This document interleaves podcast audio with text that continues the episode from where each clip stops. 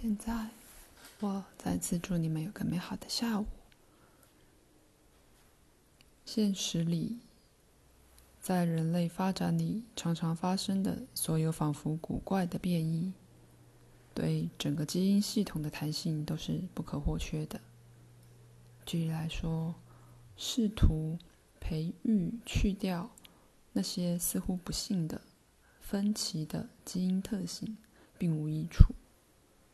肉体系统会变得太僵化，失去其自然、奇异的力量，分歧变异，而总有一天带来人类存活的一条死路。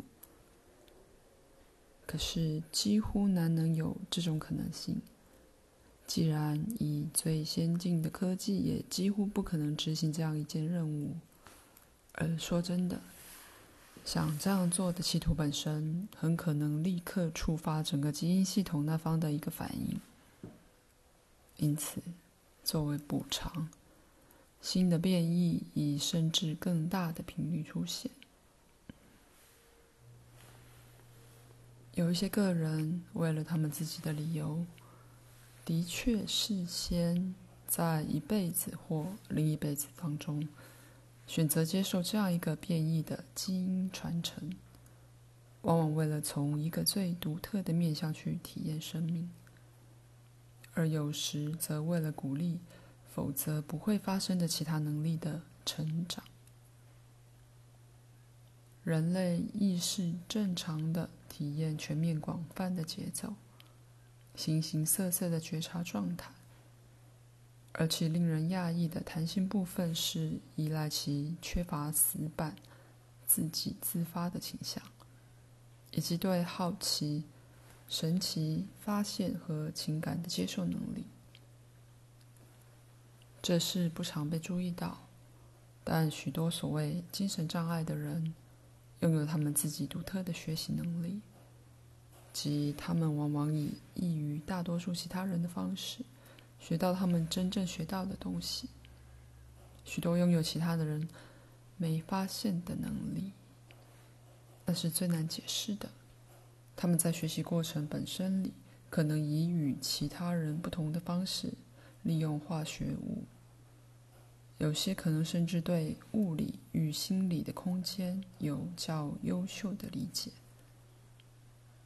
他们情绪上的能力也是相当前卫的。而十分可能的，他们就数学和音乐而言是有天赋的。虽然这些天赋可能从未开花结果，既然没人预期他们。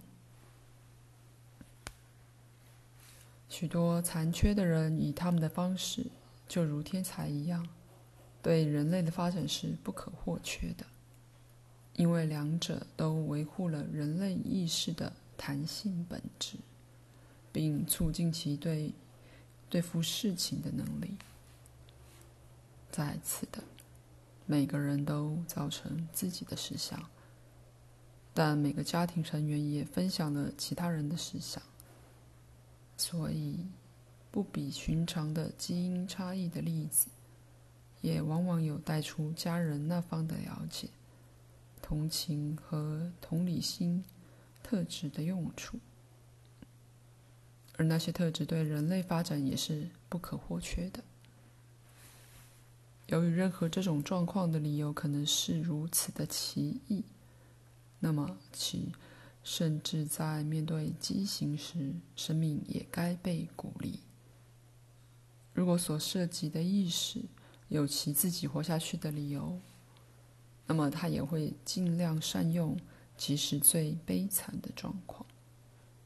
反之，如果这意识是违反自己的意图而被医学过程维持住生命，他会以某种方式来终止自己的肉体生命。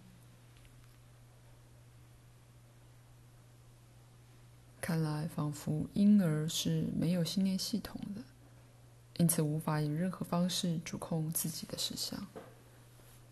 不过，如先前提及的。身体细胞本身在那些朝向健康和发展的生物倾向上拥有一个相等物，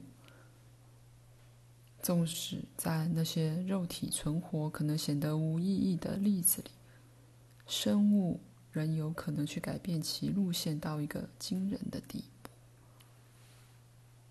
被贴了精神残缺甚至白痴标签的儿童，往往能生长而发展到远超过医学科学的假定，尤其是如果挚爱双亲帮助他们，不断提供刺激和兴趣的话。